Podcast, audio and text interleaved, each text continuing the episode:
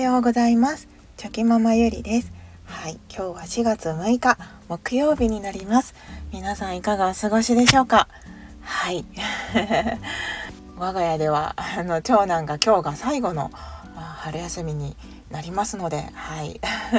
もうねあのまた新しい新学期が始まりますので、はい、今日一日も、はい、最後大切に過ごしていきたいと思います。はい、それでは早速今日のお話なんですけれども今日はですねあの私が私の大好きな、まあ、大好きというか 時間はい時間についてちょっとお話ししようかなと思います。はい、あのゆるゆるお付き合いいただけると嬉しいです。はい、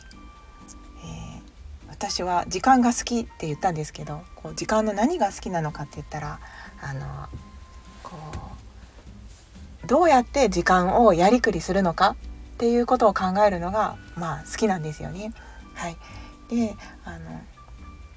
やっぱりその生きている時間っていうのはもう限られていますしあの見方を変えれば生まれた時から、はい、もう死へのカウントダウンというのは始まっておりますのでそう思うと一日一日をやっぱり大切に過ごさなきゃいけないなって思いますしその時間っていうのも自分の中ではこう何というか毎日をこう使い切るしっかりと使い切るっていう感覚であの過ごしてるんですけれどもでしっかり使い切ろうと思ったらやっぱりその時間の使い方っていうのはとても大切で、えー、自分が何に対してどれぐらい時間をかけているのかとかあのそういったことをですね把握するのがとても重要になってくるなと私はいつも思っております。はい、でまああの身近なところで言うと、まあ、私はそう家でも家事をしていたりとかそうですね仕事以外でも家事をしていたり、えーと、育児をしていたりあの自分自分のこと以外のことでもたくさんのこうものに対して時間を使っています。はい、でその時間を捻出しようと思ったらですね本当にその毎日忙しくてもちょっとでもこう隙間時間を作ってみたりとかこう無駄のある時間があるのであればその無駄をなくしてみたりとかそうすることでまた新しい時間が生まれたりすることもにもつながります。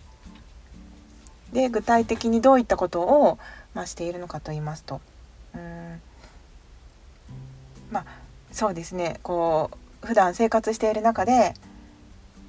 家事っていうのも結構ねいろんなことに対して時間を使うんですよね。で、まあ、今回は家事に重点を置いてお話するんですけどあの皆さんはですねこうどの家事にどれだけ時間をかかどれだけ時間がかかっているかっていうのをこう時間を計ったことってありますかね？あの洗濯物で何分とか。例えば朝ごはんを作るのに何分とか。うん。そうですね。あとなんだろう。お風呂お風呂掃除するのに何分とか。まあ何でもいいんですけれどもある程度その自分自分が何に対して何分かかっているのかっていうのを把握しておくんですよね。でそうすることでこう最初こう見積もっていた時間と実際にかかる時間っていうので誤差が出てきたりするんですよね。で1日の中でスケジュールを組む時にあのその見積もり時間をこう想定してあの予定を組んでいくと思うんですけれどもその見積もり時間が間違っていると結局その空いた時間っていうのが作れなくなったりとかそういったことにもつながってきますしでもしも自分が思っていたよりもそのものについて時間がかかっているなっていうものがあったとすればじゃあどうすればこう時間を短くできるのかっていうふうに考えることもできますよね。はい、で例えばそのご飯を作ることに関して夜ご飯の時間がどうしても1時間かかっちゃうっていうことであればじゃあ1時間かからないためにはどうすればいいのかって考えた時にあのえー、っとですねご飯例えばカレーライスを作るにしても材料を切るっていうことと炒める煮込むっていうこともありますよね。でご飯を研ぐご飯を炊くとかそういうこともありますしで副菜を作るとかそういったことも考えないといけないですよね。で、あのー、実際にじゃあ前日までにできることってあるのかなって考えた時にじゃあ野菜はちょっと切っておこうとか下ごしらえだけはしておこうみたいなことでできそうなものその下ごしらえも何分でできるのかっていうのを考えてですねまあじゃあ野菜切るぐらいだったら5分でできるなとか10分でできるなっていうことがもう改めあらかじめ分かっていればその前日の隙間時間にちょっと時間が空いた時にあじゃあ今ちょうど10分空いてるから野菜は切ってしまえるなとかなんかそういうふうにこう前日に準備することができるんですよね。でもっと言えばあの 1週間分の献立っていうのを私はもう決めちゃうんですけれどもあの決めることで